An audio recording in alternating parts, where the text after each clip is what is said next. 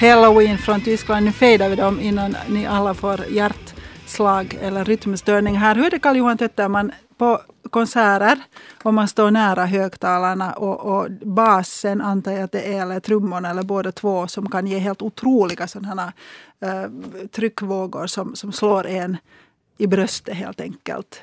Uh, kan man få hjärtproblem av det, rytmstörningar av det? På sätt och vis kan man säkerligen få det för att man upplever det säkerligen mycket obehagligt. Och det där obehaget kan då via hjärnan helt enkelt återspeglas säkerligen på, ibland i form av eh, rytmstörningar. Men det här, din fråga är så specifik och den kom så oförberedd.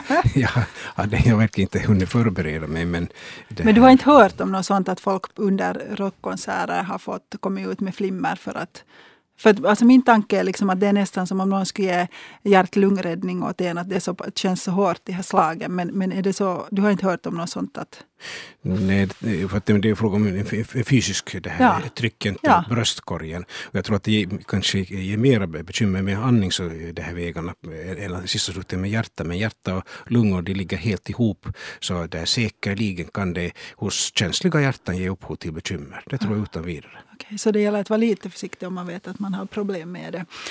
0611 12 13, det här är Radiodoktorn och idag pratar vi hjärtproblem tillsammans med hjärtläkare Karl Johan Tötterman. Eh, fel i huvudet och lösa magar, de frågorna får ni skicka in till Metallväktarna som kommer här om en och en halv timme klockan 21.10 i Radio Vega. Um, när vi var inne på... Jo, jag har hittat en...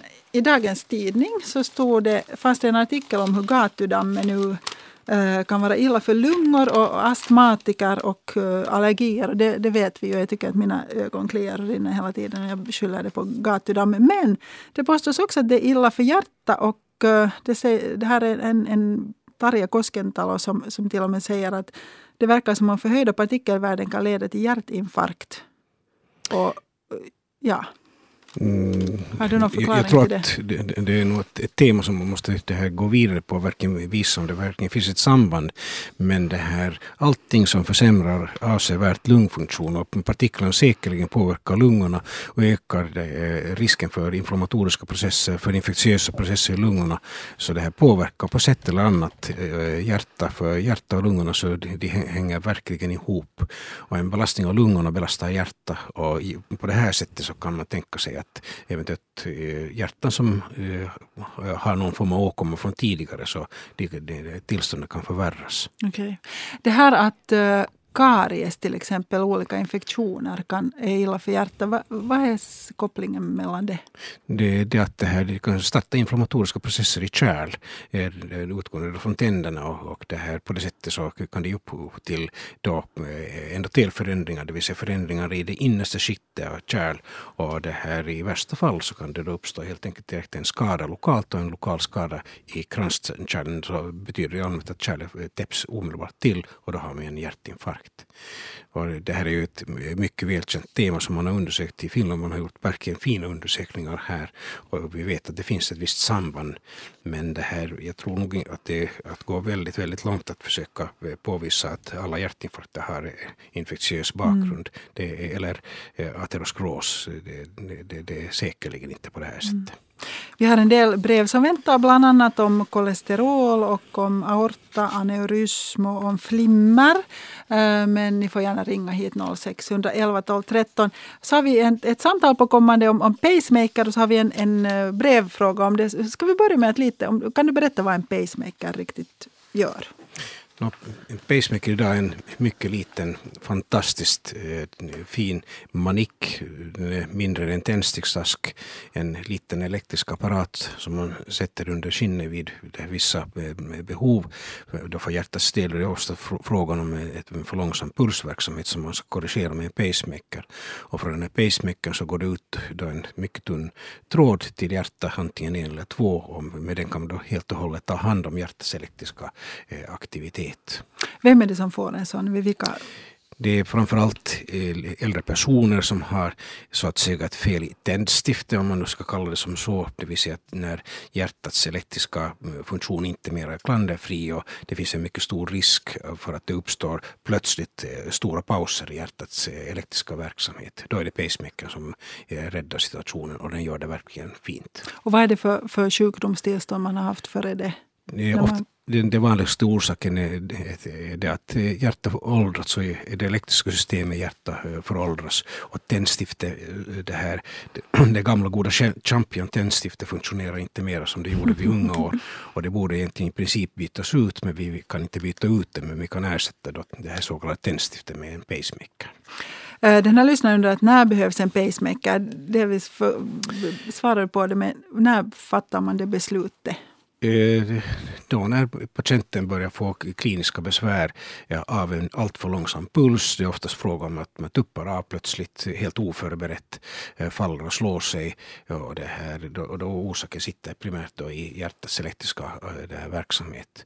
Så det är fråga om äldre personer som är den främsta målgruppen. Men det finns också yngre som kan få en pacemaker och det här, där strömmen inte mer fungerar som det ska göra.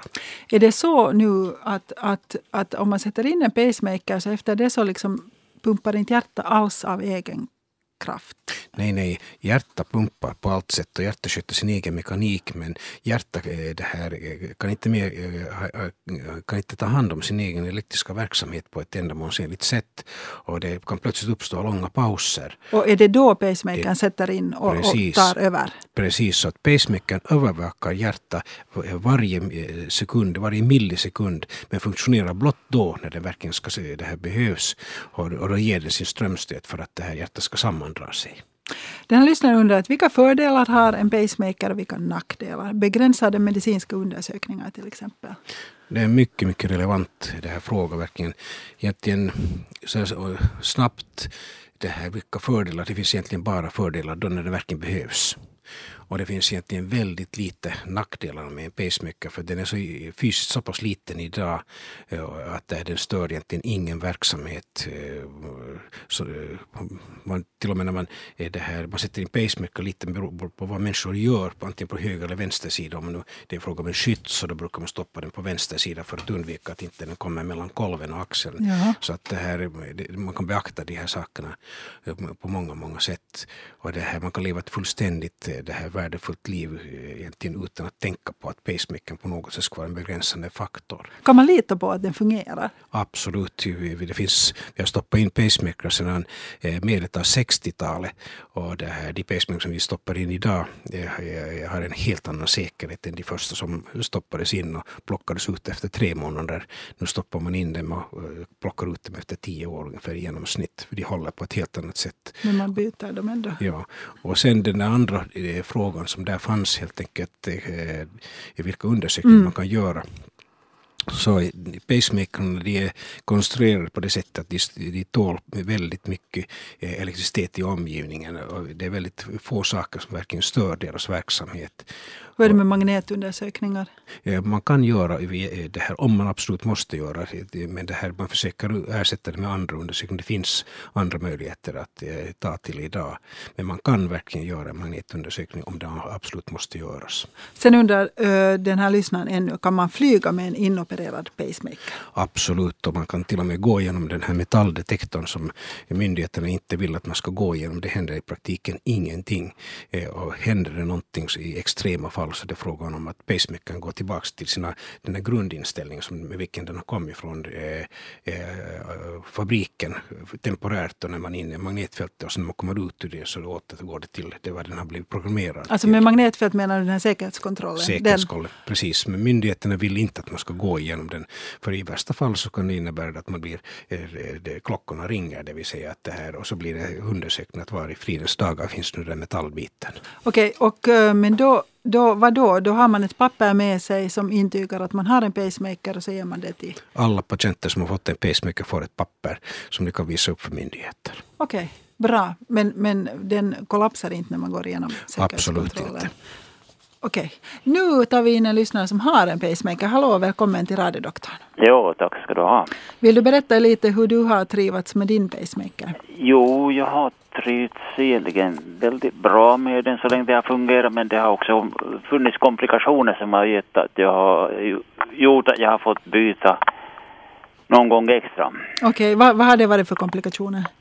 No, den, den ena som, som jag fick först så lämpade sig mera sen när det ändrade så pass mycket i, i, i själva funktionerna i hjärtat så att det behövdes en, en, en typ som kunde ta upp varven lite mer när jag har klaffbekymmer på både mitralklaff och högerspinalen så är inte i, i, någon funktion. Det vågar inte gå att öppna dem flera gånger. Det har varit så mycket öppningar redan. Ja. Så att det har varit, det har legat och, och då, kom, då uppstod det något av det här senaste omgången som började då på senaste sommaren. Den fungerar bra den som var där men det började att göra något som det blindslag emellan eller så det är osäkert och eh, något tröskelvärde som de konstaterade då som, som var helt ur, ur, ur den positionen som det borde vara. Så det blev bråttom att byta nu och jag är i den positionen så jag har har ingen egen elektrisk puls mer utan jag är helt beroende av pacemaker. Just det. Hur känns det? Känns det osäkert? Nej, jag känner inte mig på det viset. Och, och nu, det, det, var ju det som var otur då på sommaren, när det var varmast, så hetast sommaren då som det började det första, lite, liksom lite brådskande operation också med att insätta och det var, blev väl lite, lite, lite slarv där på det viset så att några blodkärl som lämnade öppna och, och fick börja och blöda ut så det blev så komplikationer så att det blev att byta en gång till. Den kom ut, den första som sattes in så blev det att uh, vi ville ut tillbaks. Så det, det har blivit komplicerat och, och, nu har jag in för kontroll nog egentligen och men att då tillsätta ytterligare en komplikation då hittade jag att det var eh, infektionsvärde hade stigit och så pass kraftigt så CRP så att, att det ska funnits, funnits infektion från, från det sommarens övningar. Mm. Och så det blev en, en ny omgång egentligen, tre olika operationer för att få, få in den här reserv pacemakern då först och, och sen få bort plocka till det extra trådarna. Det, var, det började bli så fullt med trådar i alla rören. Mm. Min herre har nog verkligen haft dålig tur. Det är inte många som hamnar ut för så här pass många seanser i, med pacemaker. Det, visst, när man stoppar in den i tusentals så en del kan ha de här, har de här problemen konkret. Men till all lycka är det ju inte vanliga. Jo, nej, jag, jag, jag, har inte hört så många som har haft den här typen av problem heller. inte. Kan du hjälpa våra lyssnare på något sätt vidare?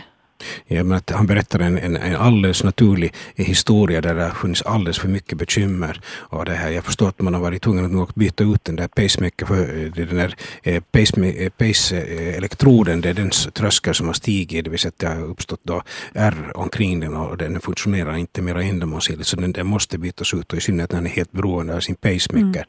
Men sen att det uppstått blödningskomplikationer, infektionskomplikationer och så vidare helt enkelt så det är absolut överflödigt. Men det händer när man eh, eh, eh, onekligen några sådana här fall per år. Tyvärr. Jo, nej, det tror jag. Och det som, det som är förstås nu som eh, bihangen nu ligger med lite komplikationer som eh, kanske en följd av de här komplikationerna.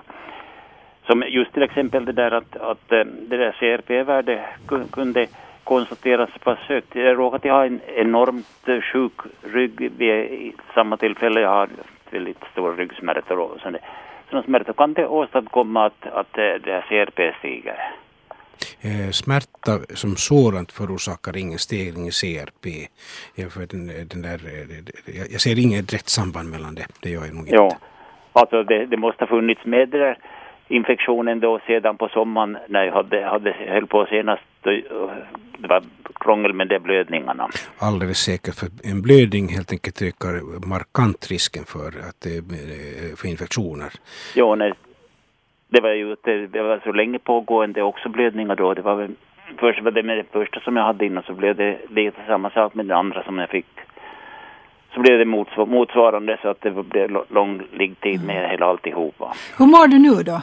No, jag mår i, i övrigt bra bara jag ska slippa de här ryggsmärtorna till att börja med och få den här slutjusteringen. Jag har inte ännu klart på, på den här pacemakern som jag fick senast heller också. Jag, får, jag ska behöva få upp lite mera varvtal på den så att jag kan få mera sy syre till blodet. Mm. Hur bestämmer man det där varvtalet? Det är mycket, bara att sätta en magnet på och det här ökar på frekvensen på pacemakern, det går i ett nafs. Och hur, hur bestämmer man vad den frekvensen ska vara?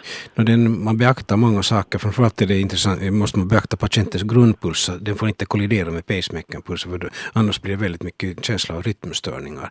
Men det här, sen kan man mycket fritt ställa in den här pacemakern det här i, mellan olika intervaller. Dels nedåt när den ska börja funktionera och dels uppåt när den ska upphöra att funktionera. Så man, man, kan helt anpassa den här pacemakerns funktion efter patientens eh, behov. Så att säga. Och om, då, om den övre gränsen är 180 så betyder det att ens puls kan aldrig stiga över det? Nej, för det är, i det här fallet är det pacemakern som håller i det.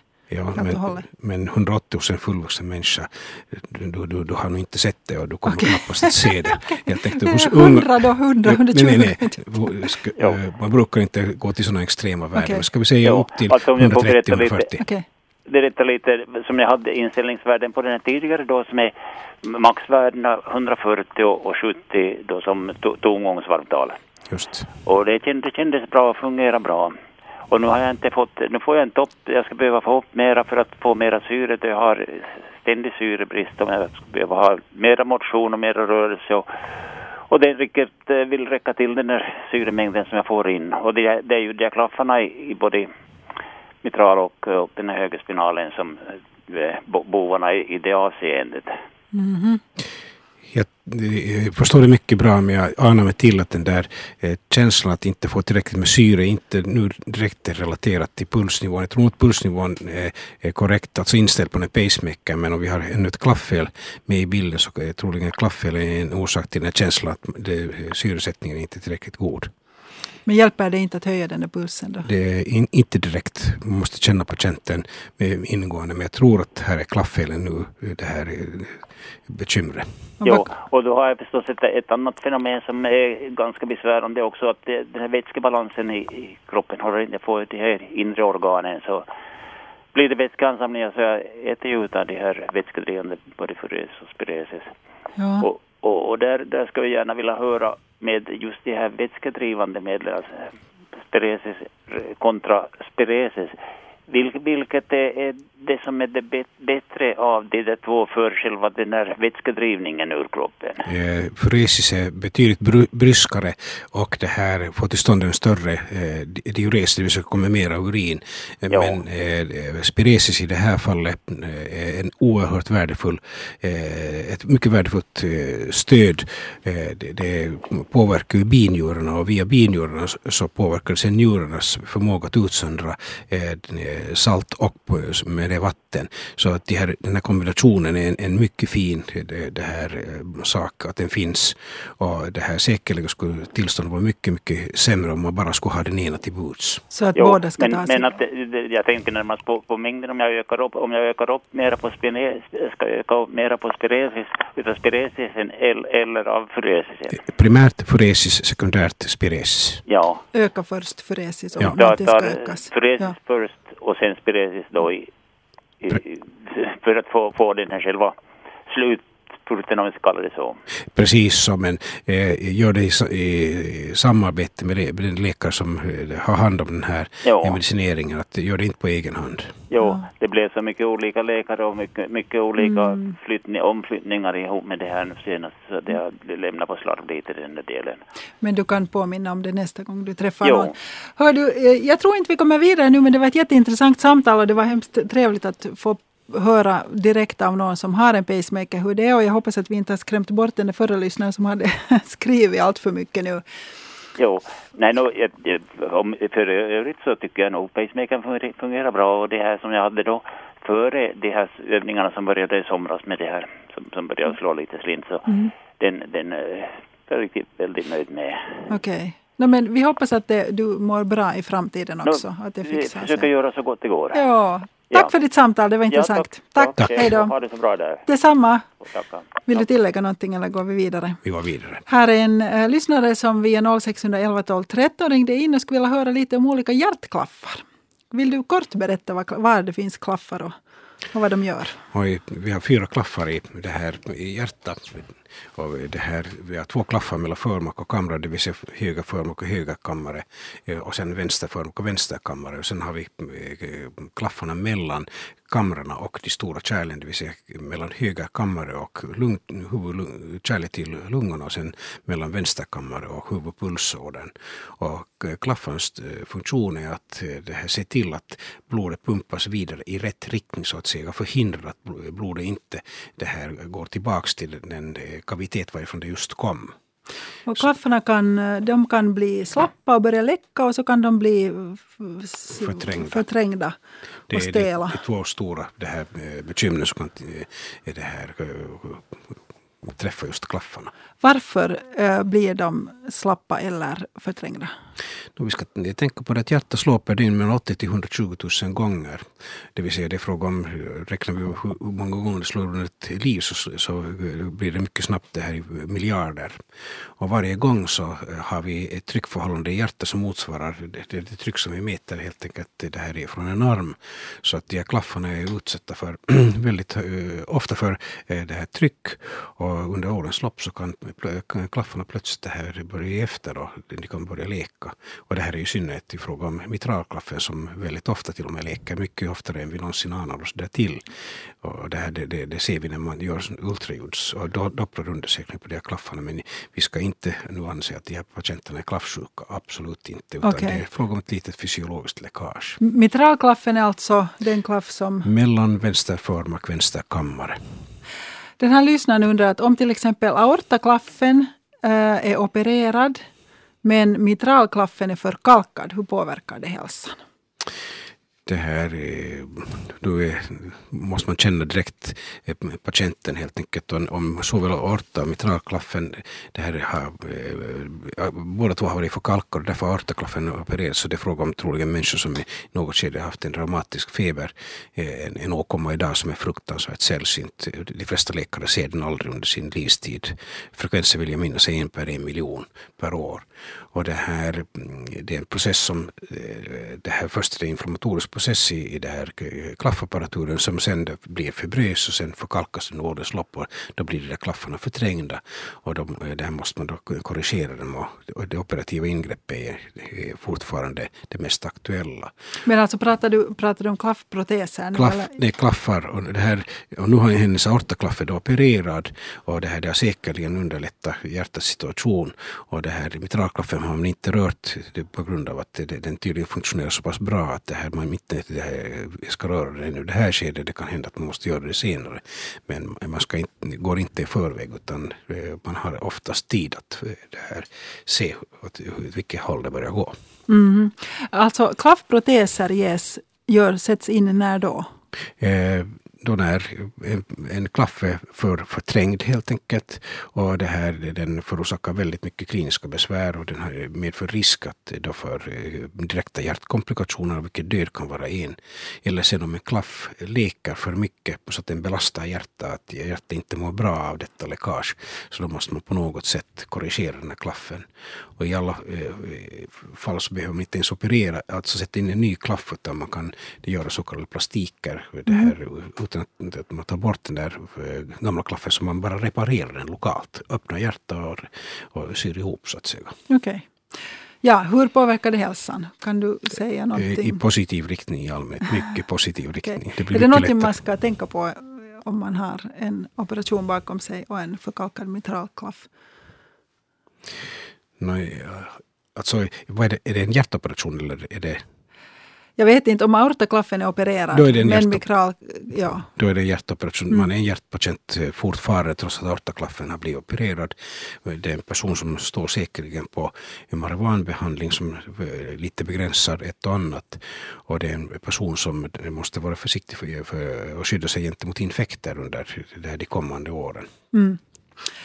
Eh, En annan lyssnare undrar, har idag varit hos läkaren och fått veta att jag har en klaff som läcker lite? Där var du inne på det. Är det så att, att många av oss har en klaff som läcker lite utan att man behöver vara orolig över det? På sätt och vis, men jag, menar att jag vill inte i det här programmet på något sätt göra nu hjärtsjuka människor till vi gör dem friska. Så att jag menar att det här, eh, det är verkligen sant som du säger att det här, vi, vi, har, vi har mycket mer så att säga lekande klaffar än vi vet om. Och när vi idag har oerhört eh, känsliga instrument så vi hittar minsta tänkbara det här läckage i, i klaffar. Så visst kan vi anse att den, den där klaffen leker. Men jag menar att det där lilla läckaget eh, när det är fråga om ett knappnåls huvudstort läckage så det, det har ingen klinisk betydelse för personen i fråga. Så vi ska absolut inte göra dessa människor klaff, till klaffpatienter. Det, det, det, det skulle vara något alldeles hemskt. Då kommer det, det, det lilla knappnålsstora läckaget att bli värre med tiden? I de flesta fall så sker det ingen förändring under årets lopp. Och jag menar den här personen som nu har det här då, där man har konstaterat ett hjärtbiljud där det troligen då verkligen är fråga om ett, ett måttligt läckage, en, en klaff. Så det här eh, troligen var det överraskande för personen mm. i fråga och personen är helt enkelt kliniskt symptomfri och då, då låter det mycket, mycket oskyldigt. Och vill man sen ha en, en klar bild på det hela så kan man göra ett ultraljud på detta hjärta för att direkt se vid den där klaffen och bestämma hur mycket den då så att säga leker. Bara för att lugna situationen så att, vi inte, så att inte fantasin får skena iväg för mycket. Hon undrar att kan det här vara orsaken, kan, kan den läckande klaffen vara orsaken till rytmstörningar som hon har då och då? Kan vara, men behöver inte alls vara. Okay. Så att det, det, de här båda två optionerna är, är lika möjliga. Bra, nu har vi en hel del brev och också tror jag samtal så småningom som gäller flimmer. Jag tänkte vi skulle kunna börja med det här. En kvinna på 72 som då och då har hoppigt hjärta. Några gånger när jag blivit upprörd eller ansträngt mig har det börjat slå väldigt oregelbundet och snabbt. Jag känner mig kraftlös och kallsvettig och folk säger att jag är blek som ett lakan. Vid ett av tillfällena fanns en bekant läkare med och han kände på min puls och funderade på om jag kunde ha förmaksflimmer. Åkte ändå inte iväg till sjukhus den gången och attackerna går så småningom om. Men efter några timmar eller högst något dygn efter några timmar eller högst något dygn. Har nyligen varit med om Holterundersökning som inte visar något flimmer.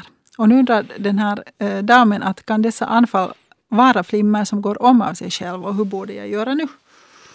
Det allra enklaste är när det är fråga om en rytmstörning som då återkommer att vid följande gång som den här rytmstörningen uppstår så lönar sig att söka sig till sjukhus eller till ett ställe där man får ett EKG taget under den där rytmstörningen. Då när det pågår? Ja, ja. för då är liksom hela diagnosen omedelbart det här stället och den är säker. Och då vet man precis vad man ska ta sig till med detta hjärta och man kan hjälpa det här hjärtat, det är jag helt övertygad om.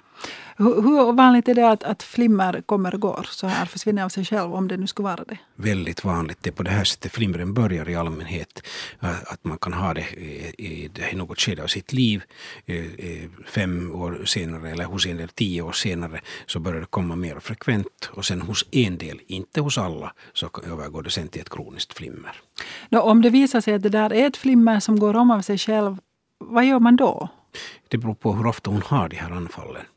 Har hon den varje vecka, en gång per månad, en gång per halvår eller en gång per år så det är lite den här äh, saken som sen avgör om man äh, sätter in någon form av skyddande läkemedel. Ska hon stå på aspirin eller inte stå på aspirin i det här skedet eh, eller är det mer frekvent borde hon till och med fundera på att starta marijuanbehandling eller ej. Eller borde man ge, är det mycket frekvent borde man då ge åt henne läkemedel som minskar på den här benägenheten. Just det. Den här risken för blodpropp som finns med förmaksflimmer hur länge ska det där flimret ha pågått innan? Det behöver inte alltid vara längden som avgör utan det är bara det att det här rytmen blir oregelbunden och förmaken sammandrar sig inte. Och det, här, det medför det att blodet kommer att flöda genom förmaken mycket passivt och eh, stanna upp vid det här eh, väggarna i förmaken. Men förmaken är inte släta utan det är verkligen, det finns djupa fåror. Ja. Så att när blodet stannar upp i de här fårorna så finns det en risk att det kan falla ut och bilda små proppar som sen åker iväg när rytmen korrigeras. Aha. Oftast när den korrigeras, när plötsligt rytmen korrigeras, mekaniken kommer tillbaks och där förmaken börjar sammandra sig kraftigt och de drar sig verkligen kraftigt samman så då det här, äh, åker det där, kan de propparna åka iväg. Okej, okay, och då, då kan flimret ha varit på en halv minut och den där risken finns ändå? Precis. Okej, okay, bra. Nu ska vi se om vi har vår följande lyssnare på tråden. Hej, välkommen till radiodoktorn. Tack så mycket. Det här är Kerstin Fredriksson från Karis. Hej, välkommen Hej. hit. Hur kan vi hjälpa? Hör du, jag har går på Marivan sen ja, ett år nu. Och det som, som är mitt problem är det att, att jag har utslitna höftleder och de borde opereras så småningom. Ja. Men det, det där kolliderar ju mot det där Marivane. Ja. Och, och nu, är nu är det det att jag blir så rädd för att det ska bli ännu sämre så jag vågar knappast gå. Men det är kanske inte så bra. Man borde kanske Nej, hålla jag igång. får, jag får, ju mer jag går desto mer ont får jag. När, är det, när är det tänkt att de ska opereras? Nej, no, eh, jag, jag skulle återkomma sen när det börjar. Jag, jag har knäna opererade båda, det gick jättebra. Okej. Men, men jag skulle ta kontakt med, med den här läkaren som gjorde den här. Men att jag, har inte, jag har inte vågat göra det i och med att jag heter det No, men vi ska höra vad doktorn säger om det. Ja. Nu ska vi sätta verkligen marijuana omedelbart åt sidan. Om, om där höfterna är tillräckligt sjuka, vilket jag, jag, jag, jag, hör helt enkelt av rösten, så ska de åtgärdas oberoende om marijuana används eller ej. Det är, idag, det är väldigt många patienter som kommer in för höft och knäledsoperation som står på marijuanbehandling. Och vi, det, här, det finns idag sätt med vilket vi eh, tacklar det här problemet.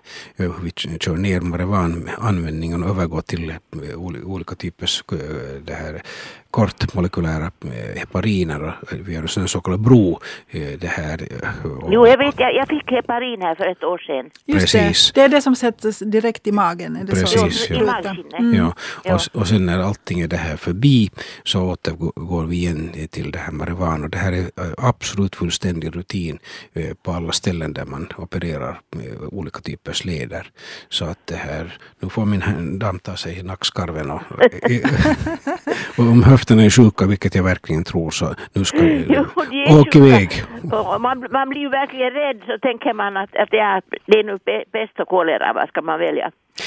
Ingen delar är frågan nu sist och slutligen. Och jag menar att det här, eh, om det är så svårt att det är verkligen, det, det, det går inte att röra på sig så att säga. Nej, det blir ju sämre och sämre hela Ja, tiden. Så då ska det åtgärdas förrän sen musklerna blir ett så dåligt skick att det tar en oändlig tid att eh, repa sig efter eh, från operationen. Så nu tar vi nackskarven. Och bra. tid för höftledsoperation. Så man minskar marijuana samtidigt som man sätter in väl mer och mer heparin och sen före och under operationen så är det bara heparin som gäller och sen går man, återgår man sakta till, tillbaka. Till Marijuana. marijuana. Precis.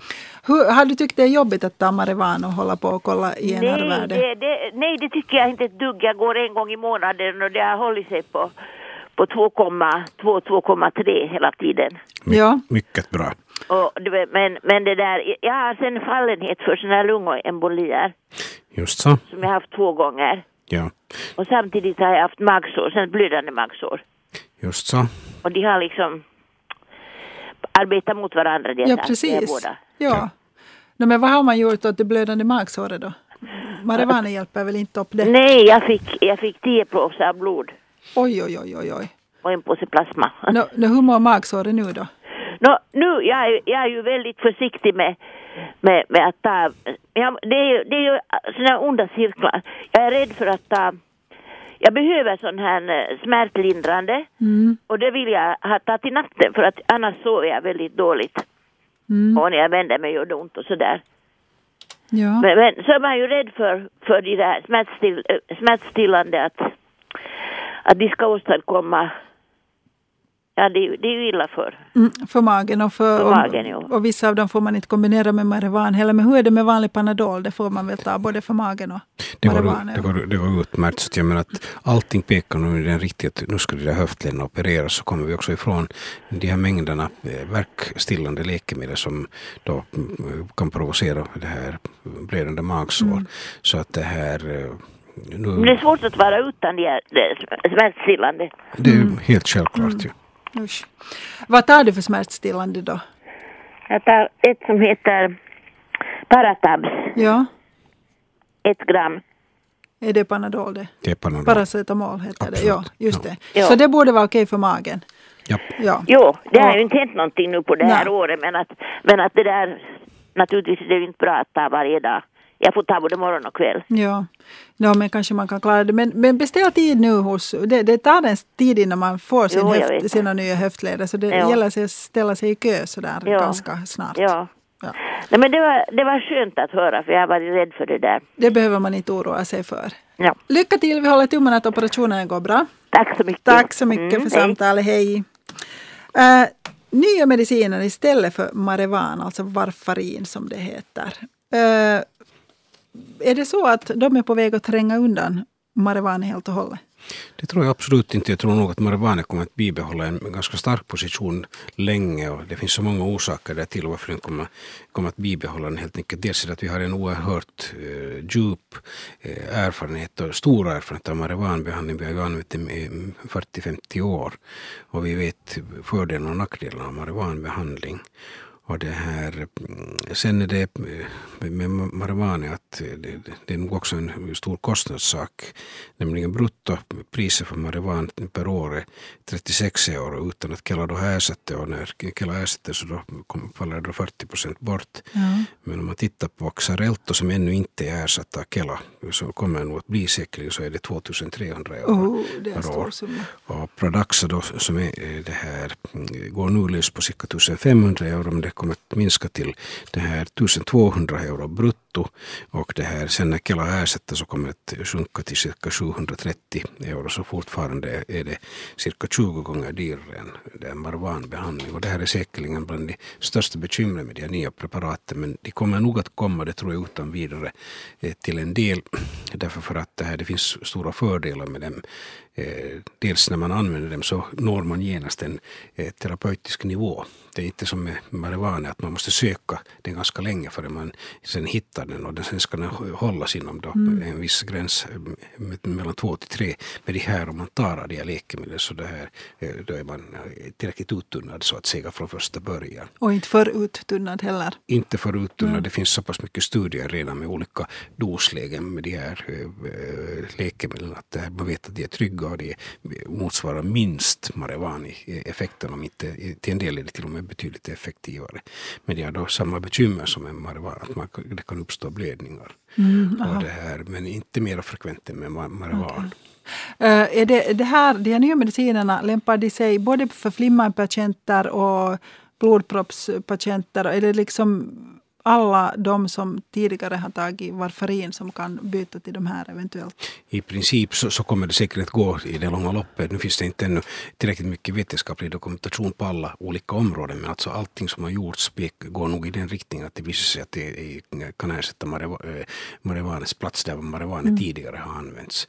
Så att det här, det, det, det kommer att, i framtiden kommer det inte att vara någon skillnad på det sättet men det här, så fort priset kommer att gå ner på de här, det kommer säkert att gå ner och att på Prorax har det redan gått ner alldeles avsevärt. Så att i det här så kommer det nog att bli eh, småningom reella det här medtävlar till eh, det tror jag utan vidare.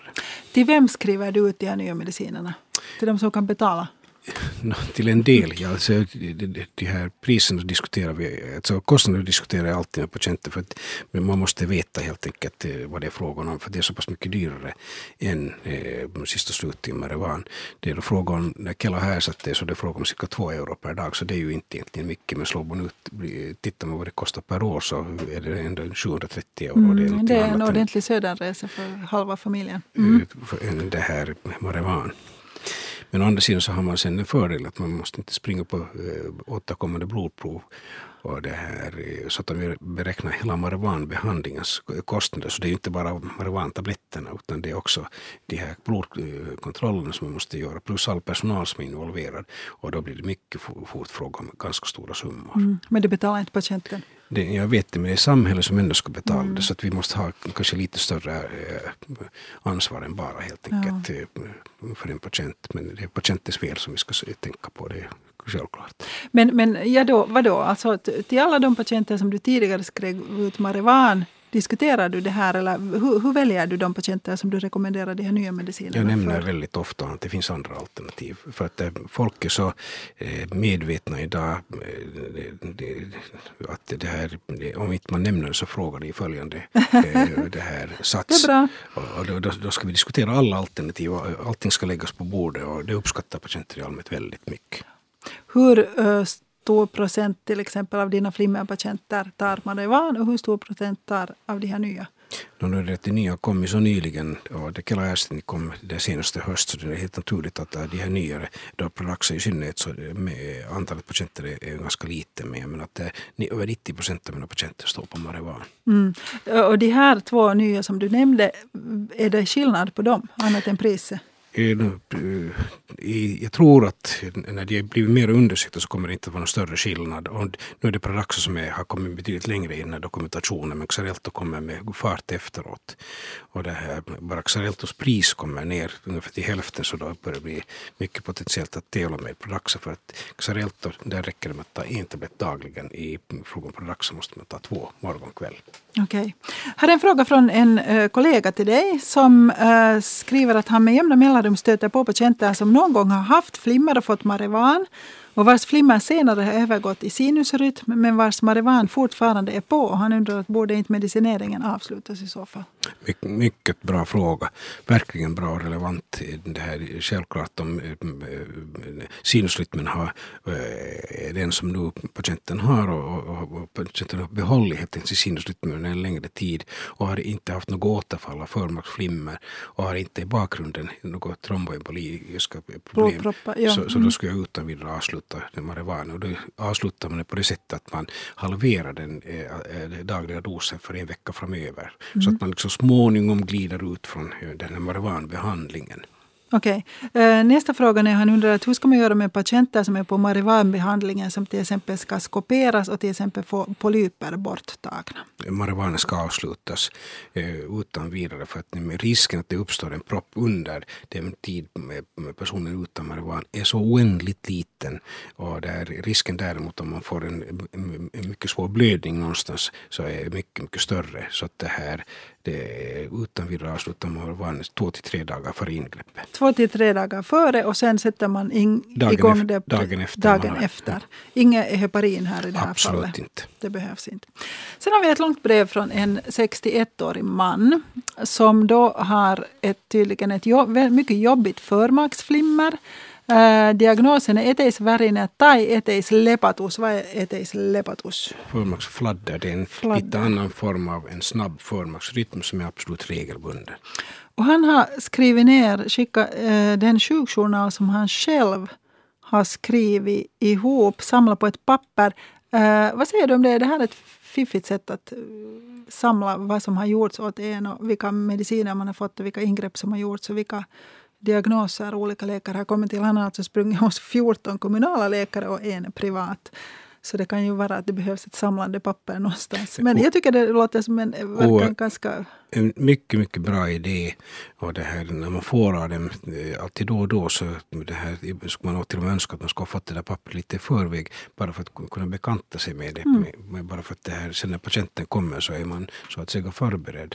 Men det är väldigt trevligt eh, att få eh, sådana sammandrag.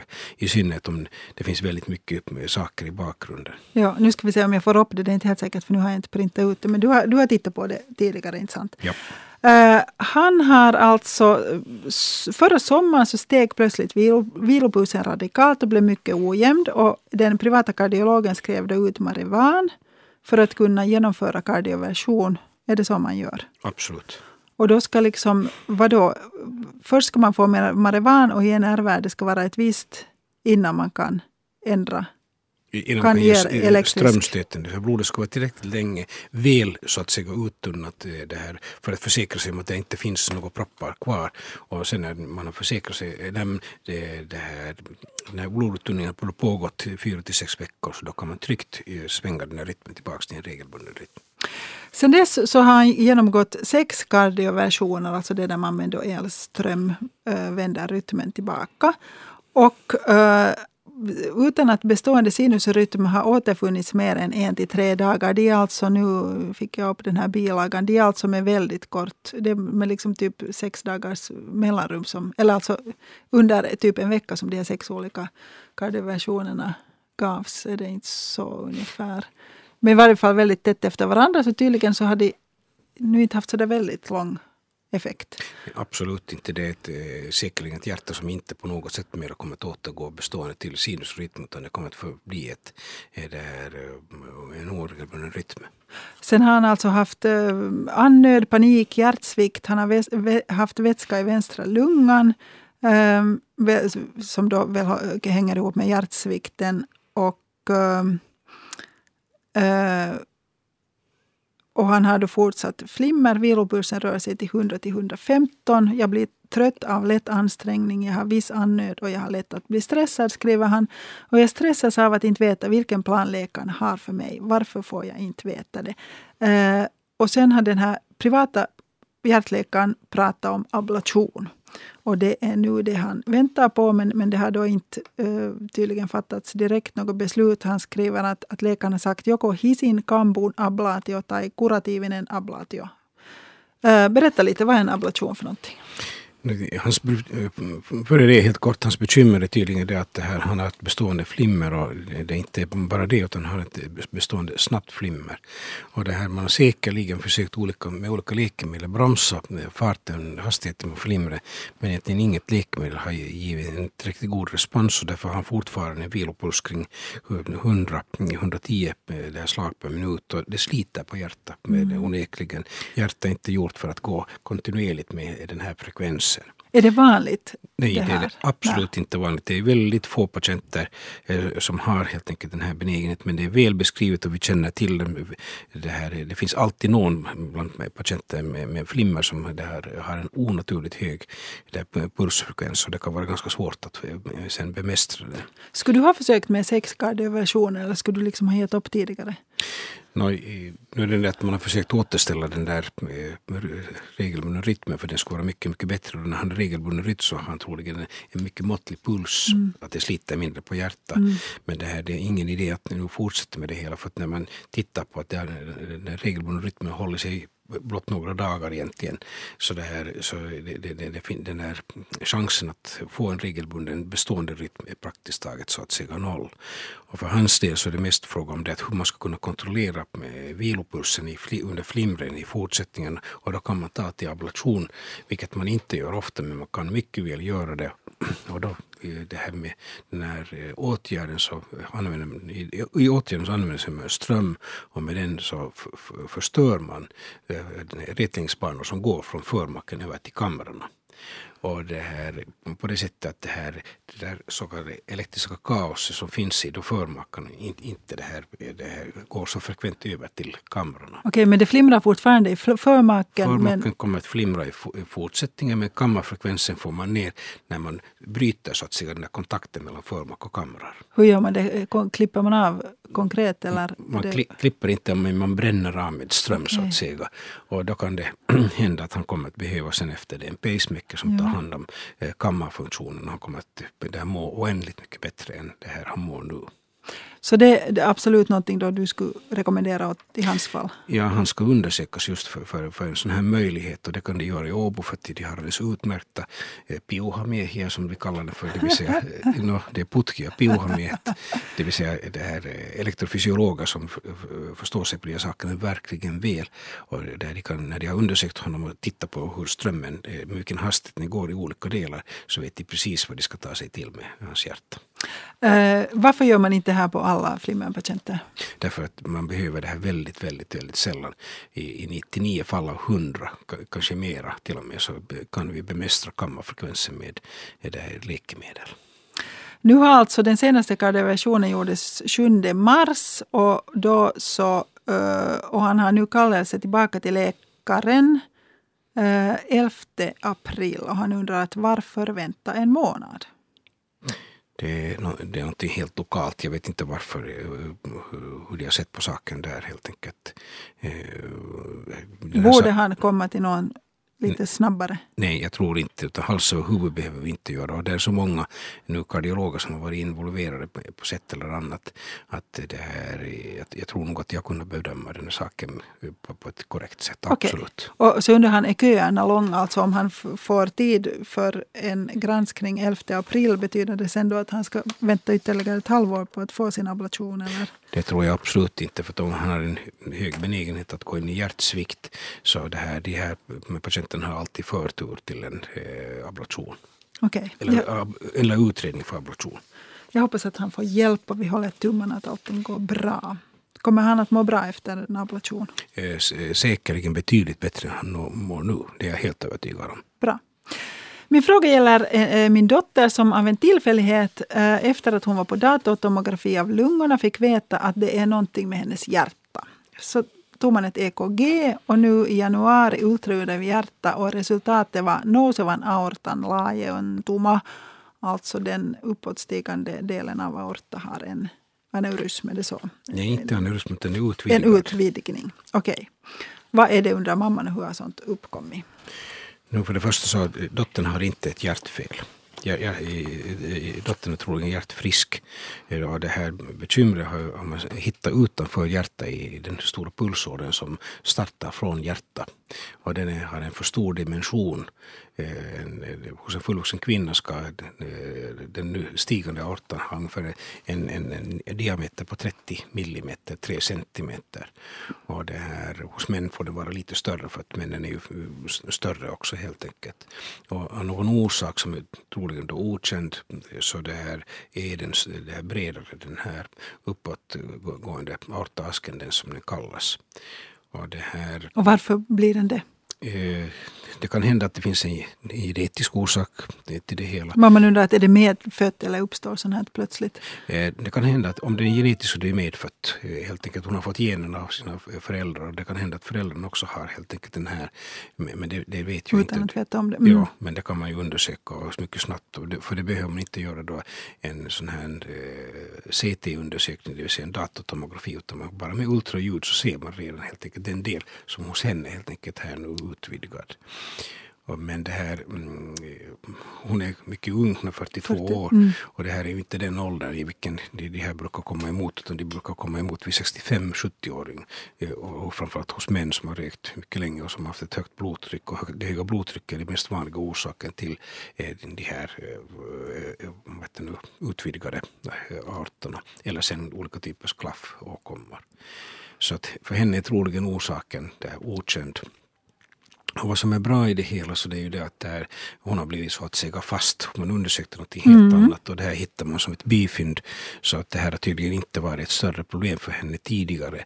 Och nu när man har hittat den här avvikelsen så det viktiga är sist och slutligen att man bygger upp ett kontrollsystem så att det här man börjar följa med i den, den här, hur den beter sig och för att säkerställa att den inte det här utvidgar sig. Och om den utvidgar sig så idag kan vi eh, korrigera det här eh, operativt. Och, mm, på det sättet eh, eh, är i mycket trygga händer. Eh, du, kan det vara så att den liksom har den diameter den har och det hålls där resten av hennes liv? Att den inte alls behöver växa? Det är helt eh, det här möjligt. Och i synnerhet det här om inte det om hennes blodtryck är normalt. För det, det, blodtryck är ju det mest bekymmersamma. Ett förhöjt blodtryck, det här med det, det, det, det har man säkerligen redan, man vet hur tryck hon har. Så det här, och röker hon så ska hon gärna sluta det, röka helt enkelt. Eh, Och, men alltså det är de, de, viktigaste sakerna i den ålder hon nu befinner sig. Och, och när, när den är hur stor så brukar man operera? Eh, 50-55 millimeter är en sån absolut det här operation, operativ indikation. Okej. Eh, Hon ska alltså på kontroll nästa år om ett år och mamman undrar lite att betyder det att det inte är så allvarligt och borde hon kanske ha kommit tidigare på ett kontrollbesök? Eh, Nu vet vi ju inte när den här verken har uppstått. Det kan hända att hon har haft det redan i tiotals år. Så att det här, och den här årskontrollen som hon nu är planerad för, så det, det, det ingår redan i den rutin. Man, man vet vad man gör med de här eh, personerna när de blir så att säga fast. Och jag menar att det här, är- så att hon går precis enligt eh, de direktiv som vi nu har och det där verkar på allt sätt bra. Så att under ett år hinner det inte hända så mycket att det skulle bli farligt. Chansen är liten. Eh, vad är det som händer om det blir farligt? det spricker. Och då, är det, då är det förstås naturligtvis väldigt allvarligt. Men hon är så pass ung att den, chansen är mycket, mycket liten sist och slutligen. Och, och, och under fem centimeter så brukar de inte spricka? Så? Mycket, mycket sällan, ja. Okej. Nu ska vi se om vi har vår följande lyssnare med oss. Det har vi. Hallå, välkommen till radiodoktorn. Ja, hej. Hej, hej. Ja, det, det är en gubbe från Österbotten som är 73 år som ringer. Hej gubbe Jag skulle från Österbotten.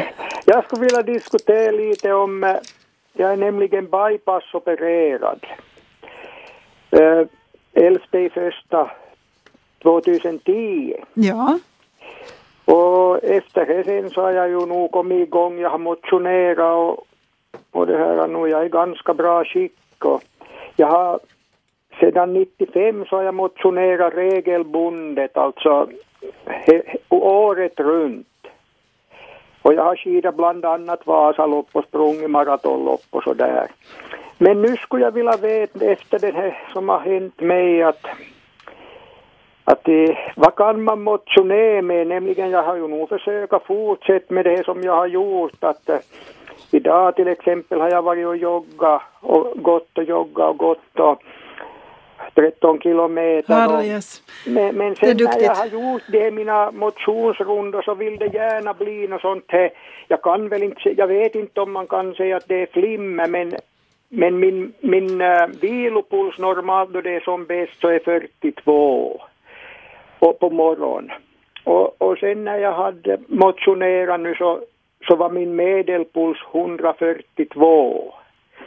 Och när jag kom i mål hit på backen, vi bor på en backe här, så då slog min puls 168. Och, då, Ja. och då sjönk den på en minut så sjönk den då till 113 och sen efter en minut till till, till 92 och till 84. Mm. Men sen när jag har varit då en, en och en halv, två timmar så då kan jag få sån där stegrad puls, att pulsen kan slå så där, vi säger nog mellan 80 och 100.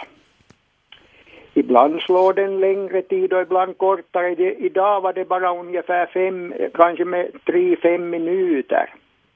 Och sen gick, det, gick den ner till det där 56 ungefär. Vad Att är det säger för hård motion det här eller, eller vad är det, vad, vad kan man, vad kan man, skulle man bara måste gå eller hur är det? Det tror jag inte för att det är fråga om en herre som är trots sin ålder i ovanligt gott skick så vi kan nog inte kalla honom gubbe på något Jag sätt. tycker du är jätteduktig. Och det här, Jätteduktig. vad jag skulle göra, om det här skulle vara mitt problem så skulle jag tala med eh, det här läkaren och be- att jag skulle få en sån här liten halterapparat, en liten apparat som registrerar hjärtats rytm. Och så skulle jag be mig ut och det här belasta det där hjärtat och det här och då får vi fast eh, den där eh, rytmen, då får vi svar på tal och då vet vi precis vad vi har eh, i hjärtat då när pulsen plötsligt lite stiger och jag anar mig till att det kan hända att vi har ett förmaksflimmer. Men det här eh, bättre att göra den där halterapparaten och då, då vet man precis eh, hur vad situationen är och då vet man också vad man kan göra. Är det farligt då att anstränga sig så här så att pulsen stiger till, vad sa du, 100? 168 Det är tror mycket det det. då jag kom i mål. Ja, men nu, nu är den, den här pulsen mätt med en sån här polarmätare, eller inte sant? Ja men den stämmer nog ganska bra för jag har ju haft den i många år så att den stämmer nog ganska bra. Då Att skulle, nedanför backen så var den 162 och sen slog den 168 när jag kom hit upp på vår backe. Ja. ja, men ändå skulle det löna sig att göra den där halterundersökningen för eh, det- det- då får man, man kan mäta helt enkelt med vilken exakthet den där pulsmätaren verkligen eh, mäter pulsen. Jo, och, och det här, nu vill jag inte alls beskylla den här pulsmätaren men jag har mer än en gång stoppat de här personerna som vill springa maraton med, med sina pulsmätare på, på en cykel för att se helt enkelt hur bra de här eh, pu- pulsmätarna stämmer. Och de stämmer nog i de flesta fall men visst går det ibland riktigt ordentligt i skogs. Så att det här eh, en halterundersökning så tycker jag skulle vara mycket fiffig att göra. Och det här, eh, dels för den där pulsmätaren skulle men framför allt nog för att det här då utreda hjärtrytmen det här efter den där belastningen. Är det så då att, att då när pulsen har varit riktigt hög så kan det vara att det har varit ett flimmer som sen har lugnat ner sig? Eh, precis. Nej, nej, nej, det är det nog inte. Jag har gjort det här så många gånger så att eh, jag vet att det, det är nog så där som den visar. jag har ju haft pulsmätare i över 20 år så att... eh, Just det. Och du kan, jag menar, kan man inte ta sin egen puls med fingret Jo, mot jag har, handloven nog också och se? jag har nog räknat många gånger min egen puls och utan puls då pulsmätaren har varit oskick. Och, så jag vet nog att det stämmer. Okej. Men du menar alltså Karl-Johan att då när pulsen var riktigt hög så kan det ha varit förmaksflimmer som var på och som sen gick över? Det är inte helt omöjligt men den här herrn han vet mycket om sin puls. Okej. Så jag, menar att jag, jag tror på honom hundraprocentigt. och det här. Om han har, när han belastar i allmänhet har en puls som stiger nog ganska högt för den här åldern helt enkelt till 100, över 160. Så det här, eh, troligen har han nog rätt. Men sen när han har kommit hem och när pulsen plötsligt stiger och sj- sjunker så då är det tro, fråga om eh, nog en rytmstörning. Och det här, det, det skulle vara intressant att det här se- verkligen vad det är objektivt med en, en holterapparat. Den Jag hade ju nog den där holten då när jag, för en operationen min som var 2010 så fick jag flimmer i skogen när jag plockade bär och, och då hade jag en sån där holtermätare men då visade det ju ingenting för inte hade jag ju då något flimmer. Jag hade bara den där ena gången då Just för, det. en, för min operation. Ja, just det. Precis, men min herre har haft då förmaksflimmer redan tidigare och den där operationen, så den påverkar ju inte hjärtats rytm utan har man flimmer benignt så fortgår det ännu efter den där operationen. Så jag, jag tror nog nu när man hör hur den här pulsen har betett sig att det finns en avveckande förmaksrytm och den, den kan man utreda. Så, och då, då kan man ju göra, jag menar då, då är det förstås så att får du en holtermaskin så ska du ju ta och springa som normalt med den. Jo, och se motionerar kan som normalt. pro- Precis. provocera fram det där, den där snabba pulsen och se, sen kan Jo, någon det, är ju, avläsa. det är ju över två år sedan jag har gjort den här operationen och jag har inte haft någon kontakt med, med, mina, med den här avdelningen där jag blev opererad. Så, så jag, har, jag har nog bara på eget bevåg gjort vad jag har gjort men jag har nog varit så det lite, lite rädd att jag har att jag gör för mycket för, för hård motion. Hur mår du då, då? Annat än pulsen är hög, jag menar är du jätteandfådd och trött och slut och svag i knäna eller mår du Nu, bra? nu, nu, nu blir jag ju lite trött när jag har gjort det här 13 kilometer men, men det, det går ju om så hastigt för mig så att eh, efter en stund så är jag ju, kan jag ju börja jobba med vad som helst att inte går jag och sover. Ja, det är duktigt. Vad säger du Karl-Johan, borde vara lyssnare ta det lite lugnare? Nej, absolut inte. Det är för honom ett sätt att leva. Jag menar att han lever ett fantastiskt fint liv och jag hoppas att han ska vara fysiskt aktiv också i fortsättningen. Jag skulle gärna vilja hjälpa honom lite på traven och det här, hålla den här rytmen mer regelbunden. För att, eh, blir den oregelbunden så rör han säker, säkerligen inte mer på sig på det här sättet. Så jag skulle försöka utreda den. Och, och nu är det ju inte den där avdelningen som den där operationen gjordes som ska utreda utan det är då en kardiolog eh, där som ska eh, ta hand om det hela.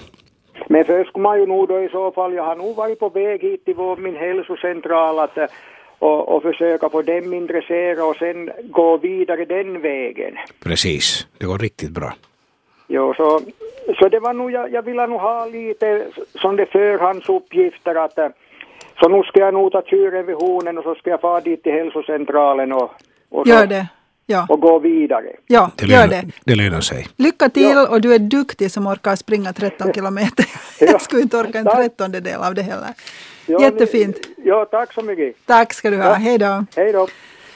Du sa att det har kommit nya lipidrekommendationer, alltså rekommendationer, Sa du så? Det När vi pratade lite före det här programmet så sa jag jag visste att det har kommit ut nya och det är inte så pinfärska det egentligen har publicerats på sommaren 2011 men det tar ju sin tid för det sen kommer att implementeras och det är då fråga Kardiologföreningen i Europa och Aterosklosföreningen i Europa som har kommit ut med nya eh, rekommendationer och det här Eh, det är ju alltid på det här sättet att de rekommendationer som eh, är i kraft helt enkelt så efter någon tid så ser man över dem för det har kommit så pass mycket mera publikationer och kunskap om de här sakerna att då vill man lite det här korrigera dem och de här nya rekommendationerna så jag menar att eh, de är på sätt och vis mera liberala ur den synpunkten att man ska allt mer det här beakta med det här patientens situation. Och att man kanske inte poängterar det där absoluta eh, det här eh, värden för, för till exempel kolesterol, den onda kolesterolet, LDL eller, eller sen helt HDL. Men sen när man det här, mm, har tittat på patienten till vilken grupp den hör så sen finns det mycket sådana så kallade eh, tajta kriterier till, till, till vilka man då ska behandla det här eh, kolesterol, i synnerhet LDL-kolesterolet om man en gång börjar behandla det. Men, alltså menar du att om man är man och överviktig och röker så ska man behandla det snabbare? Är det är det, det det handlar om? Att när du säger att man ser till patienten eller? No, på sätt och vis, tidigare har det varit lite på det sättet att man har bara tittat på de kolesterolvärden och så har man mycket normativt tänkt att det, om kolesterol över fem så det är en dålig människa och då måste man utan vidare få ner det där kolesterolet. Men så här enkelt är det nog ändå inte. Och det här, nu, nu räcker det inte mer att bara titta på ett absolut kolesterol eller LDL-kolesterolvärde utan man måste se på en helhet. Och det här, eh, om man ska titta på vad, vad det här nu kommer att innebära så ett, säkerligen blir det ett ökat tryck att eh, behandla allt mer aggressivt personer som har någon form av kärlsjukdom aktiv. Mm. Eh, det vill säga då fråga om sekundärprovlax, det här patienter som har haft en hjärtinfarkt som har blivit det här koronaropererade eller dilaterade personer med en typ 2 diabetes hör utan vidare den här gruppen för diabetiker har så förfärligt mycket mer kranskärlsproblem än andra. Och det här patienter sen med njursvikt helt enkelt så hör också den gruppen för de har en ökad risk för, för kärlsjukdomar. Och det här, de ska behandlas i ett tidigt skede och de ska behandlas sen väldigt aggressivt. Och sen helt enkelt andra grupper som då inte har tidigare kärlsjukdomar så där, där kan man se på de sakerna mer liberalt. Men, ja, men, ja. men de här rekommendationerna så de är otroligt mångfacetterade. Och jag menar att det här för oss kliniker som eh, snabbt måste ta ställning till vad ska vi ta och göra så det, det, det ger oss nog en hel del huvudbry om vi ska börja gå by the book som det heter. Hur man ska gå tillväga i vilket fall. Eh, det här förhållandet mellan det goda kolesterolet och det onda kolesterolet, HDL och LDL. Eh, hur, hur, hur liksom vad ska det vara? Vi, det viktiga idag är LDL, inte mer de här förhållandena. Det finns okay. så fruktansvärt mycket det här eh, relationer hit och dit. Vi, vi talar om mer fråga om absoluta värden och det är LDL-kolesterol där dokumentationen är kanske den allra bästa.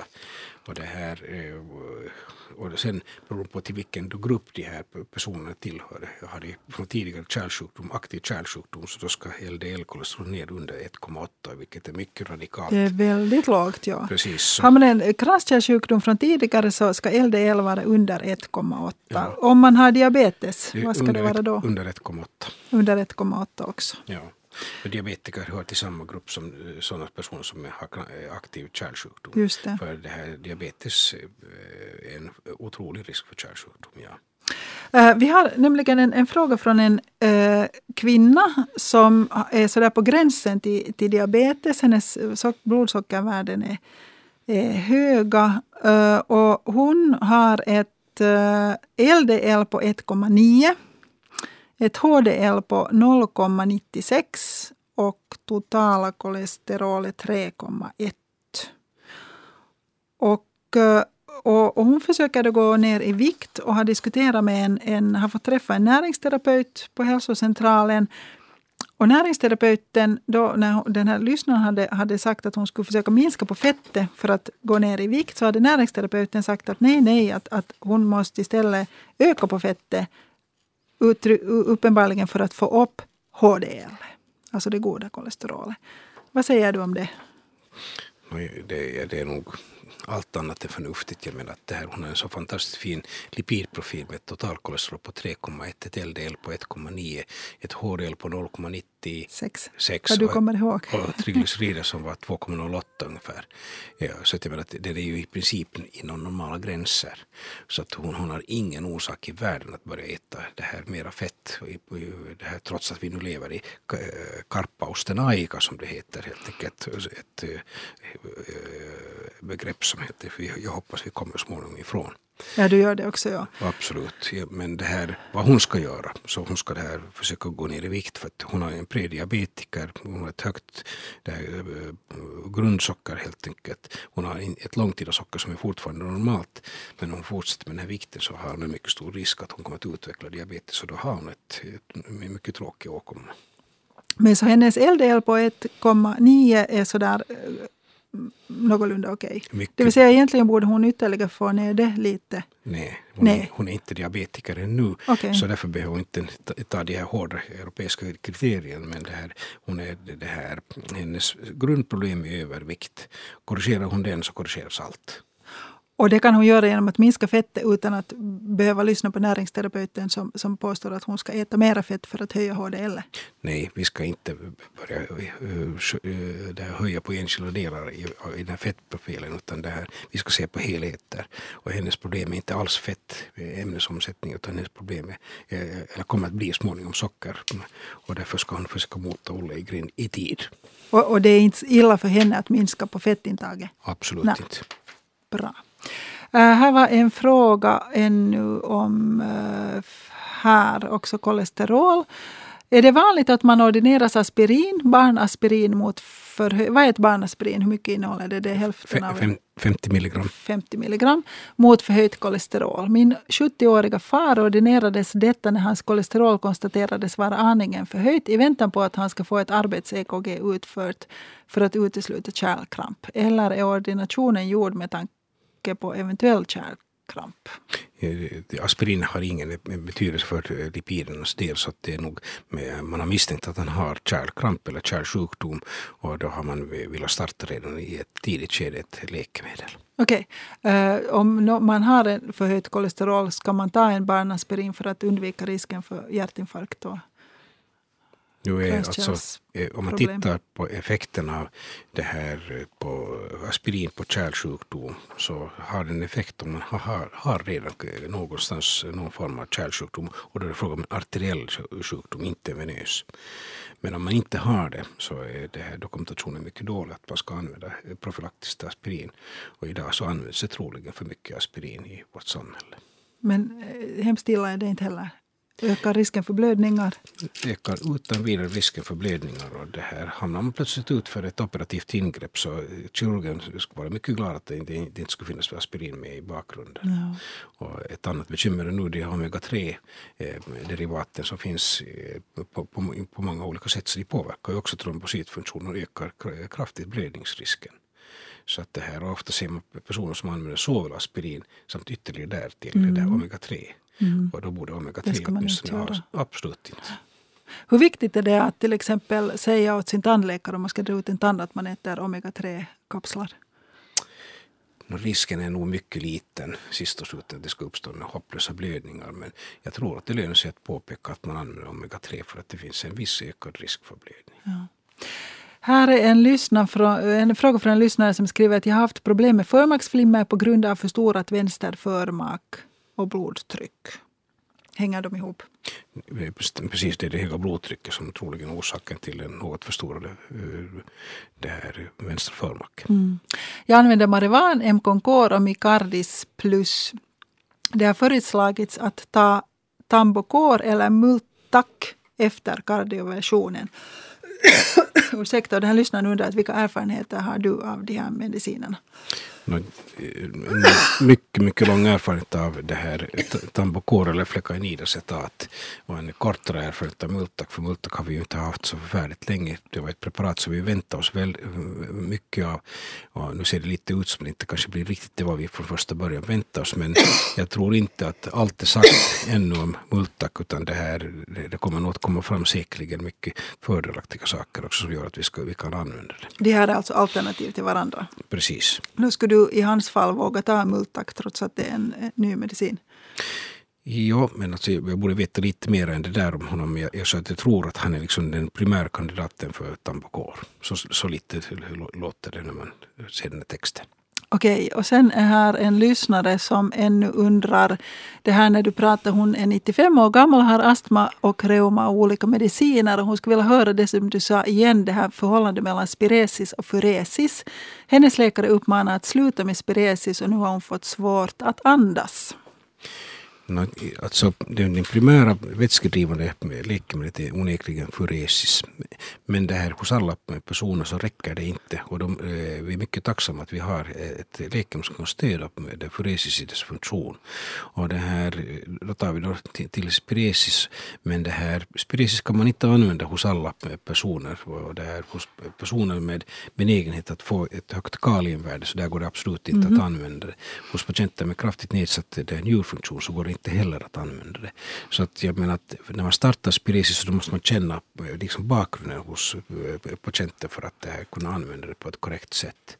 Så att det här, man kan inte erbjuda det alla men i väldigt många fall kan man göra det och då är det här är det ett mycket värdefullt tillskott. Ja, hon har fått svårt att andas nu efter att spiresis lämnades bort. Borde hon ta och söka sig till sin läkare då? Absolut, för det finns ju också andra vätskedrivande läkemedel som man kan kombinera med furesis och det här stöder helt enkelt den här eh, att, att hon får bort överflödig vätska. Okej, okay, då hoppas jag att hon får hjälp och går till sin läkare. Sen en lyssnare som skulle ha gärna varit med oss, jag är ledsen men vi hann inte ringa upp det nu. Men frågan är att den här lyssnaren har flimmer, sömnapné, kranskärlssjukdom. Och hon undrar att hur påverkar sömnapnén hjärta?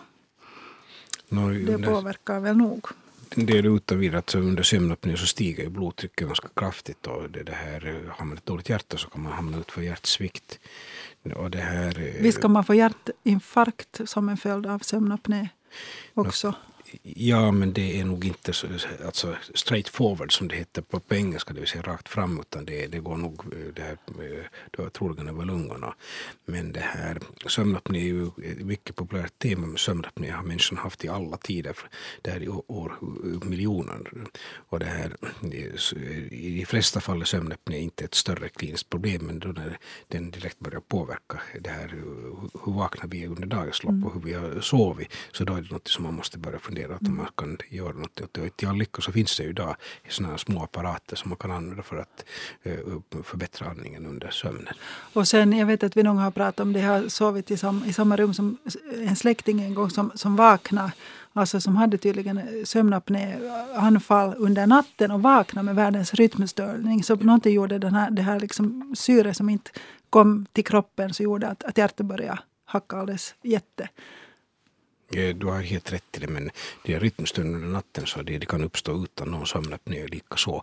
Så att det här, eh, det är inte alltid en apné bakom en rytmstörning, mm. inte på något sätt. I de mm. flesta fall tror jag inte alls. Okej, okay. bra. Nu sätter vi punkt. Tack ska du ha Karl-Johan Tötterman, det var trevligt att ha dig här. Om en vecka så diskuterar vi ben och ledare muskler med ortoped Jan Magnus Björkenheim. Och så ska ni inte glömma bort webbdoktorn, svenska.yle.fi webbdoktor. Där finns en hel del om kranskärlssjukdomar och ganska mycket om förmaksflimmer och ganska mycket om marijuana och en del om, om de här nya medicinerna också. Um, så småningom här i Radio Vega blir det nyheter och tio över nio börjar Metallväktarna som återuppstår ikväll. Förra veckan var en av våra bantarbloggare som vi har på webbdoktorn med per telefon i lördags. Och jag tänkte att ni skulle få höra den diskussionen nu. Gunvor Sarelin Sjöblom pratar tillsammans med Pia Abrahamsson och Gunilla Selvino. Jag tackar för mig.